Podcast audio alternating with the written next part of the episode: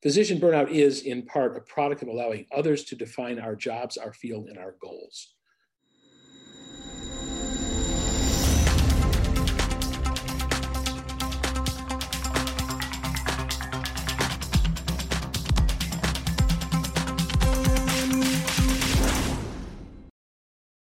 Hello, I'm Faith Rogers, host of today's program COVID 19 Keeping Up with a Moving Target.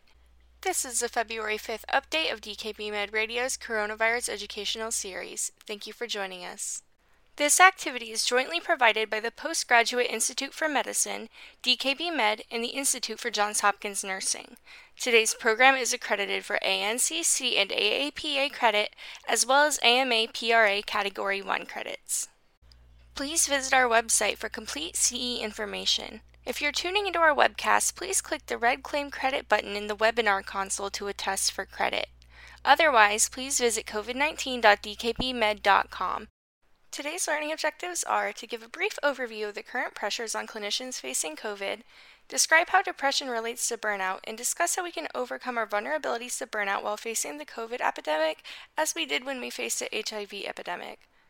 With us today, we have Glenn Jordan Treisman, Professor of Psychiatry and Medicine and Director of the AIDS Psychiatry Services at the Johns Hopkins University School of Medicine.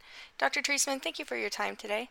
Thank you for inviting me. I really appreciate it. This is Glenn Treisman speaking, and this is the second part of a conversation about the impact of COVID on physicians and physician burnout. In the first part of my talk, I talked about um, repeated social defeat as a cause of major depression and burnout. And today I want to talk a little bit more about how that's occurring and what are the problems we face as clinicians in the current world. I'm going to talk about both COVID, but also about other things that burn physicians out. So there are a number of factors that are undermining physician autonomy, that is, independent practice. One is the development of these huge mega corporations of medical care, hospital chains, and big corporations that are controlling what we do. And more and more physicians are being pushed to comply with the agenda of those organizations. There are also governmental regulations that impede clinical autonomy, other professions or would be professions that provide services at lower rates, complex uh, litigation and uh, CYA testing and interventions, and a proliferating uh, set of administrators who are directing their organizations to the bottom line and trying to rid organizations of intractable members. That's a direct quote from one of the papers on the problems in bureaucratic medicine. So, this is a paper by Ralph Reed and Evans. It's about the deprofessionalization of medicine. As bureaucratic protocols based on cost containment seek to homogenize heterogeneous conditions and events, and the organizational penalties for being wrong or not conforming to the system multiply, there'll be a devaluation of concepts such as initiative, innovation, utilization of experimentally based clinical hunches. Those are autonomous concepts, the absence of which will result to initiates the profession being imbued with a sense of compliance, not a sense of judgment. It's ironic because two hours ago, I was trying to explain to somebody why my patient who has dysautonomia, postural orthostatic hypotension, thrombocytosis, anemia, and about 10 other medical conditions who's depressed and has never gotten well in years of treatment should stay in the hospital while I try to figure out how these things go together. Um, and them saying, well, look, she's on a psych unit and it's major depression, and our length of stay is supposed to be this. And that's a chronic problem in my world. This is from another paper by Burnett. Um, it's called Restoring Medical Professionalism. The essence of medical professionalism is placing dedication to the welfare of patients above the physician's personal or proprietary interest.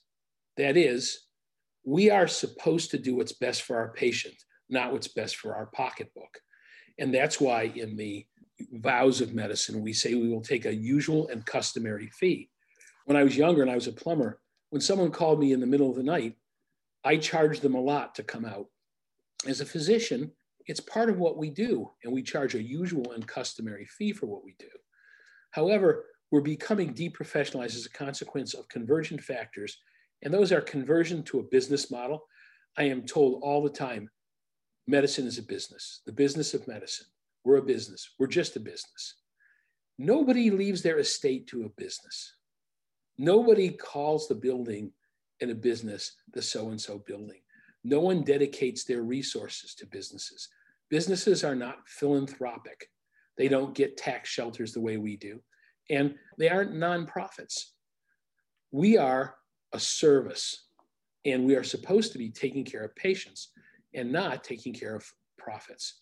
The addition of intermediary financial control, and then this incredible, powerful consumerism that we've seen blossom in the last 30 years, in which patients more and more consider themselves customers and clients rather than patients.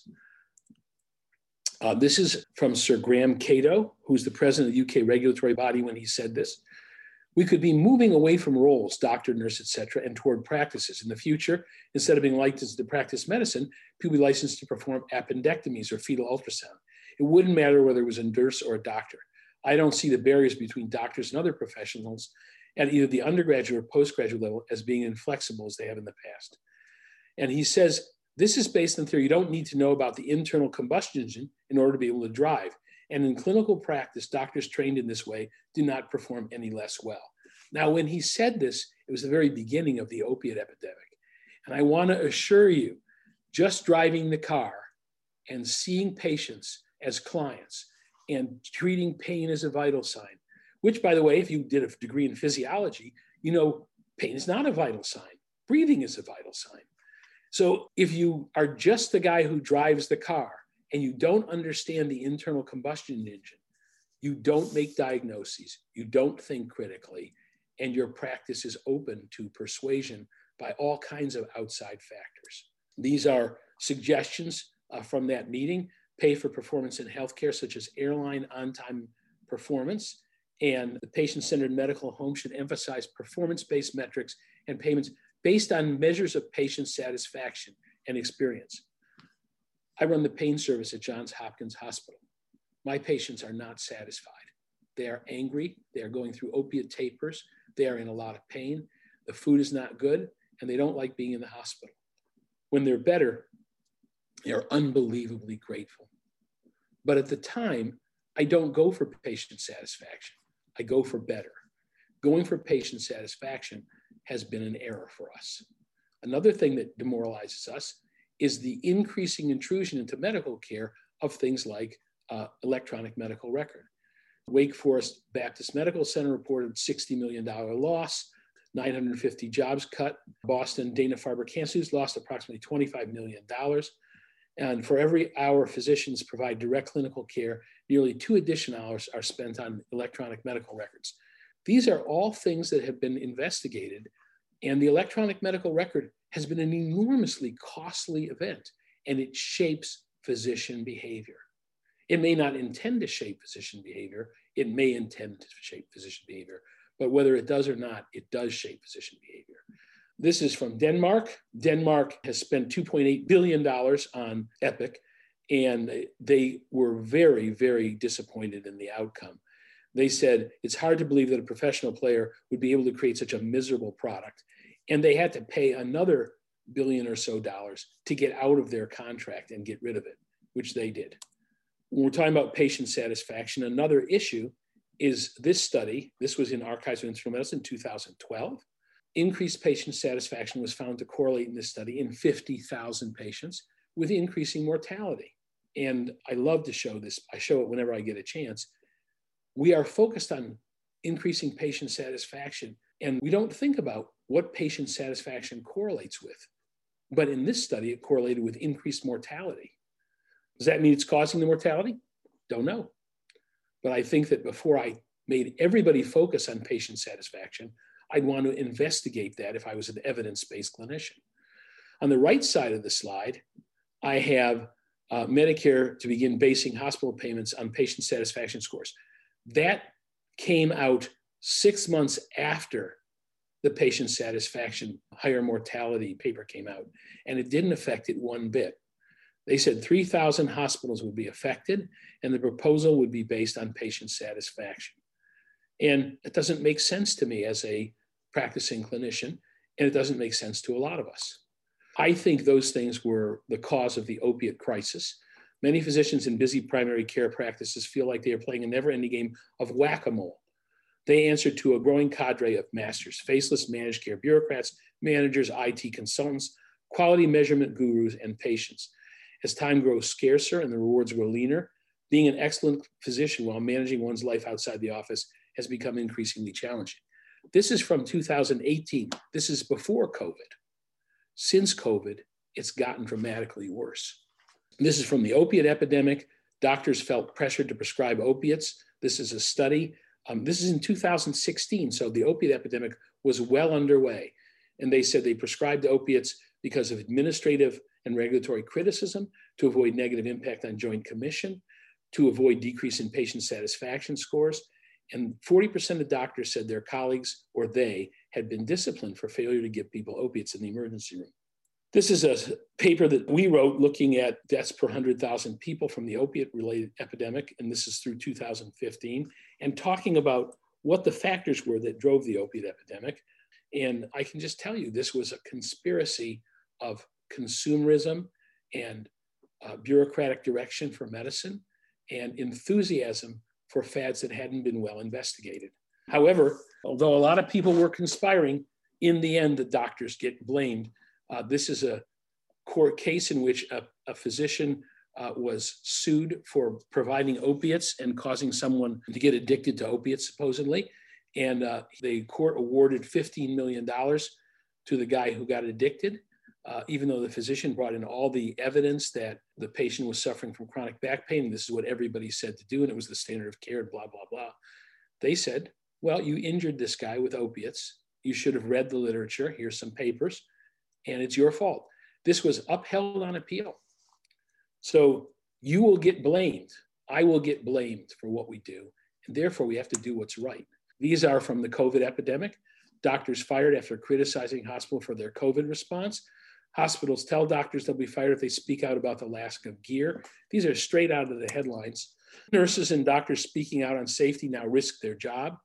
Idaho doctor fired for trying to wear a mask at a Boise hospital doctor fired from local hospital who filed lawsuit against his employer and hospital after he was fired for raising concerns about COVID safety. This woman was fired because she was worried about COVID sweeping through her center. This is our ex president over here, Donald Trump, who a doctor says who was working on a vaccine and was fired for questioning Trump's favorite cure for COVID, which was hydroxychloroquine. And this is a whistleblower saying that the Trump administration pressured doctors and scientists to lie about the COVID epidemic. This is an ongoing problem. And it's shocking to me that this went on and went on and went on. And the smartest, brightest people in our field were poo pooed and ridiculed over this. This is a very famous quote You're in a profession as a calling, not as a business. Calling which extracts from you at every turn self sacrifice, devotion, love, and tenderness to your fellow men. This is Osler. And we are in a profession that's not a business. We are in a profession where we have to make huge sacrifices and we have to be the ones who decide what we do, not outside agencies. So, who do we work for? The patient, in my opinion. Some people say the state, and when we worked for the state, we euthanized and sterilized the mentally ill. The hospital, shortening length of stay. The insurance company, decreasing expenditures.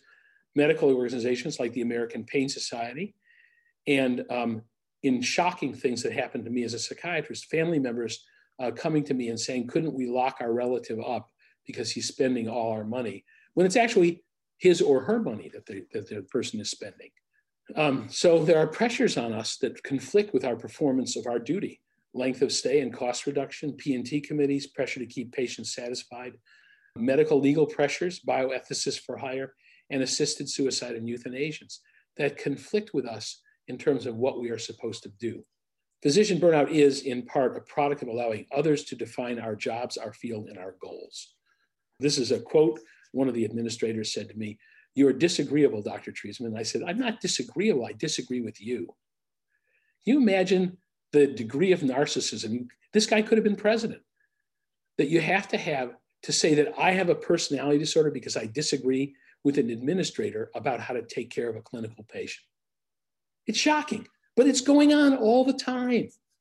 And we have to be able to set the agenda for medicine, especially when there's an epidemic, and we have to defend our field. Ways to avoid burnout eradicate smallpox, restrict polio to three countries in the world, stop HIV progression, cure hepatitis C, and succeed with hepatitis B, which we are almost there. This is the famous Delta 32 double bone marrow transplant, stem cell transplant, that resulted in the first cure in the history of HIV. This is the second patient. And this is the reply to Graham Catto saying that doctors should learn to drive the car. This is Carol Black, who at the time was the president of the Royal College of Physicians. We are taught to take a great deal of information, synthesize it, process it to come up with a differential diagnosis or diagnoses, work through possible treatments, institute and discussion with our patients the best possible treatment, and feel confident about changing if it's not working or working outside protocols. When COVID came along, we rapidly started to try various things for our patients because they were dying. We gave them convalescent serum. We tried medications like remdesivir. We tried all kinds of different things, and some of them worked and some of them didn't. Now we're at the point where we're vaccinating people. However, we didn't need people to tell us how to do those things. We know how to do those things, and we are best left doing them. So, conclusions on how to avoid burnout. We are subjected to pressures to be responsible for patient outcomes, but we are also pressured to consider hospital finances, length of stay, the Joint Commission time, and even profit in our care of patients. The term moral injury has been applied to the conflicting expectations doctors are living with. It's not my term, but I think it's a good term. We have to advocate for our patients and our colleagues because it's part of our professional responsibility. And since when things go wrong, we are going to be held responsible, it's very important that we do what's right and have the authority to do what's right in medical situations. I'll end with this slide, which I think is hilarious. This says the decrease in revenue seems to correlate with the decision to get rid of all the doctors. Nobody comes to Johns Hopkins for the statue. Nobody comes to a hospital for the food.